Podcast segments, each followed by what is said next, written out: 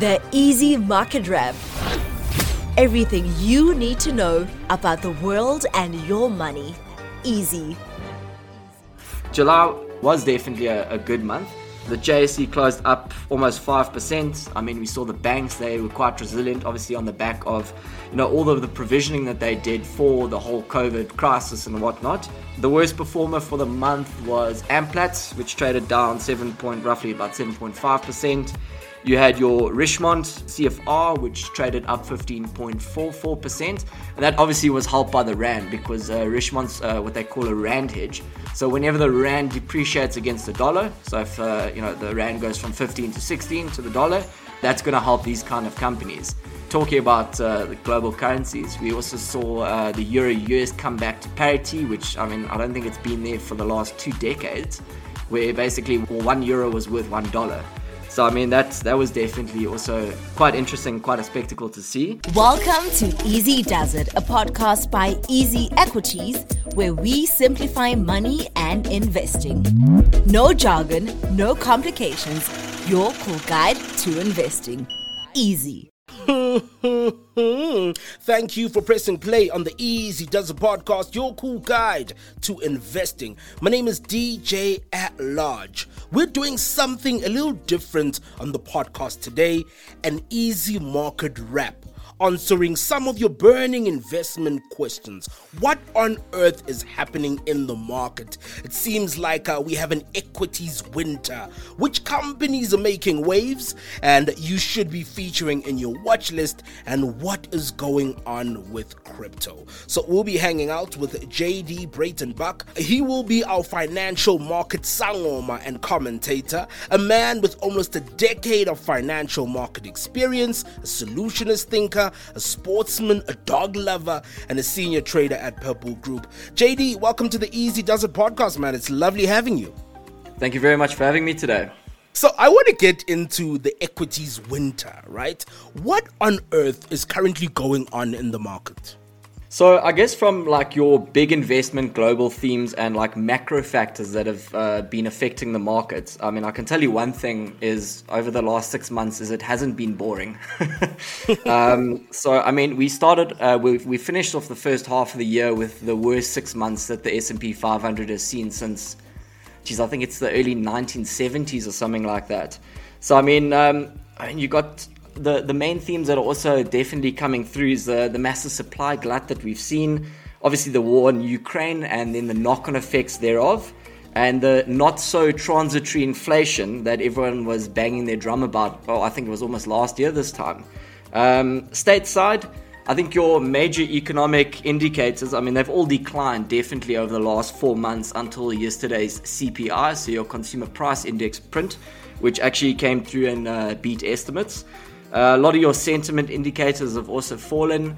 I mean, for example, your PMI, which is your Purchases Managers Index, which is essentially broken up into two different parts. So you've got your services side and your manufacturing side. And um, how, how it basically works is anything over 50 uh, denotes expansion, where anything below 50 denotes re- contraction.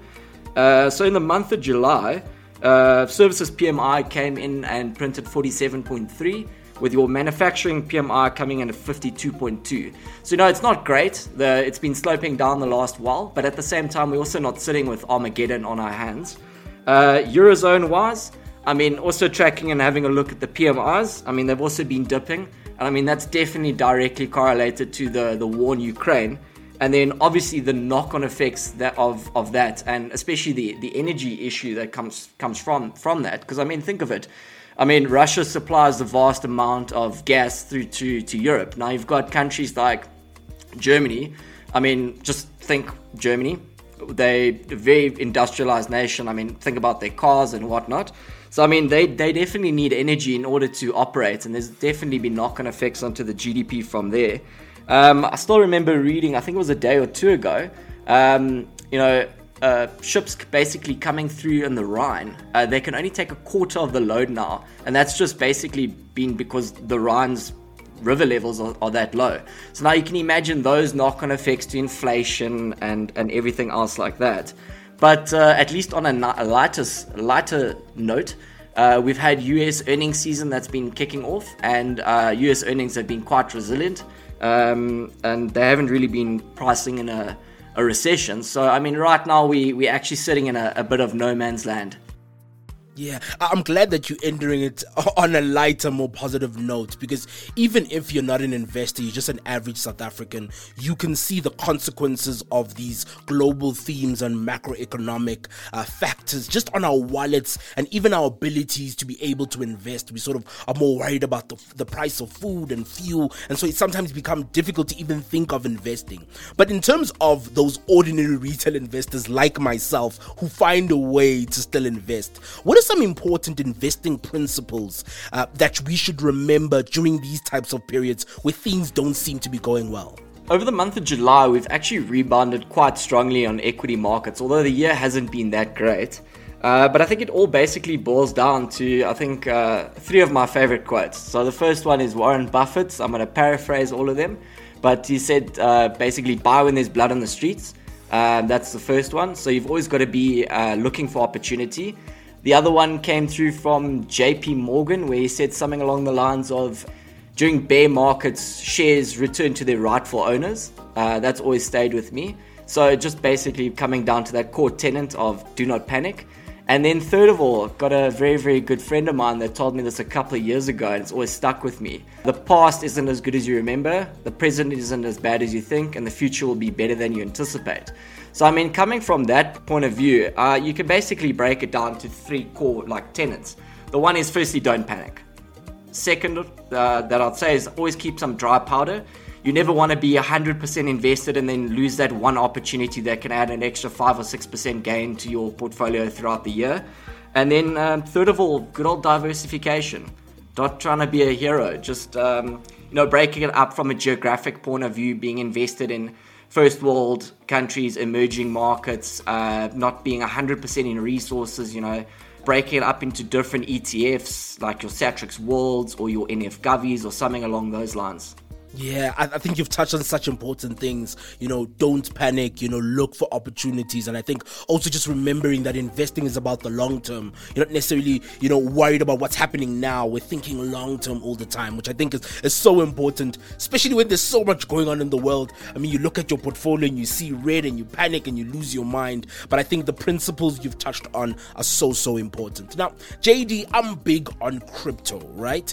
And uh, we've been seeing a little bit of a bounce recently recently uh, in terms of the recovery price of Ethereum in particular and some other crypto coins. What's driving all of this? What's what's happening in the crypto space? So, firstly, a disclaimer: I actually took some Bitcoin on Saturday for myself. Ooh, so, yeah, no, that, that's a sign. That, that that's a sign. That's a sign to me. But continue, continue. All right. So, I guess more like from a from a crypto standpoint, it's it's obviously much harder to value than you know your uh, platinum and your coppers and whatnot because there's no real supply and demand coming from that. But um, I saw, must have been about two or three weeks ago. Um, now, obviously, there's Bitcoin futures that are listed on the uh, CBOE or the Chicago Merc Exchange. And I saw an article that came out there. So their in, their volumes have increased quite drastically the last while. So like as an institutional well as a as an investor it's nice to see when institutional investors step up to the plate and actually start to take some size I think to add to that as well, uh, there's another chap that I read an article about the other day called Martin Hiesboeck, which is head of crypto research at Uphold. And he was basically quoted saying, I'm also going to paraphrase, uh, but something along the lines of, you know, whenever there's a big sell off in the crypto, he starts to see bigger transactions coming through, and he believes that to also be institutional interest. So, I mean, from that aspect, from the volume side of things, um, you know, like as a tape reader, that's always good to see. And then also, it was yeah, it was probably end of June. Uh, good old uh, Jim Cramer from Mad Money came out and uh, he did a, a little bit of an explanation on another chap called Tom DeMark, who's quite a prodigious technical analyst. So he's not one of those uh, momentum or trend following guys. He's more of a guy that looks for the trend reversals. Um, you know, uh, to let's say Bitcoin sold off, he's looking to when to buy and go long for the for the long term, and he's got like a 13 point analysis that he runs, and Bitcoin actually ticked all of the 13 towards the end of June. So basically, he's he's prognosticating that over the next couple of months we'll probably see some more upside coming through, and then uh, possibly it could take a couple of years, and we might see the the all-time highs that we saw earlier this year, end of last year.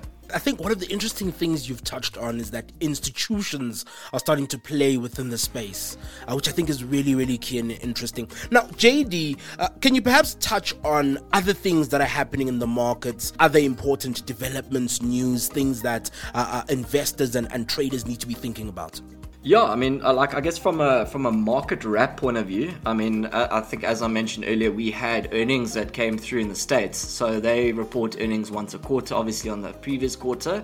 So just before I popped on or joined you, I had a look at some of the stats. So on the S&P 500, out of the 505 shares in that index, we've had 451 that have posted earnings, so roughly 80, 89, 80, yeah, 89% of the index. Of that that have posted, we are sitting with 75% of them that have come through positive, roughly about 5.3% that uh, their earnings came in line, and your about 19.7, 20% that have come through in negative. Also on the, the NASDAQ, the NDQ, the NASDAQ 100, we've had about 74 of those shares that have um, reported earnings, and we're also sitting with 71% of the shares that have beaten. So I mean, it's uh, we're starting to see, you know, I mean, they've they've come across as quite robust. And I mean, over the last year, um, I mean, tech has always dominated since 2000 and call it 2008. You've just seen mass domination of the Nasdaq over the S&P 500. And since then, this last year, we've seen um, sort of a, a, decoupling of that, and the S&P actually outperformed uh, the Nasdaq by about 10%. But in the month of July, uh, the Nasdaq actually started to resurge and um, outperform the S&P by roughly about 4.7% or something like that. But I mean, think about it. You got the likes of companies like Facebook, basically Meta now, that are trading about 48, 49% down this year. So you've got some big quality companies that hold definitely the monopoly in their space that are trading at, at massive, massive discounts compared to where they were a year ago. Performance wise as well, I think maybe just to touch on that. July uh, was definitely a, a good month. The JSE closed up almost 5%. I mean, we saw the banks, they were quite resilient, obviously, on the back of, you know, all of the provisioning that they did for the whole COVID crisis and whatnot. The worst performer for the month was Amplats, which traded down 7 point, roughly about 7.5%. You had your Richemont, uh, your CFR, which traded up 15.44%. And that obviously was helped by the Rand because uh, Richemont's uh, what they call a Rand hedge. So whenever the rand depreciates against the dollar, so if uh, you know the rand goes from 15 to 16 to the dollar, uh, that's going to help these kind of companies. Talking about uh, the global currencies, we also saw uh, the euro US come back to parity, which I mean I don't think it's been there for the last two decades, where basically one euro was worth one dollar. So I mean that's that was definitely also quite interesting, quite a spectacle to see also we've the the commodity space has been wild. I mean Brent crude the last while. I mean in July, I remember trading down 15%, and then I think it closed down only 3%. So, I mean, massive swings on the commodity space, a lot of volatility, great for trading. Gold, the same. I think it was also down about 7%, and then closed down only 2.38. So, I mean, yeah, there's been a lot of volatility on the markets, and I mean, with volatility, there comes opportunity.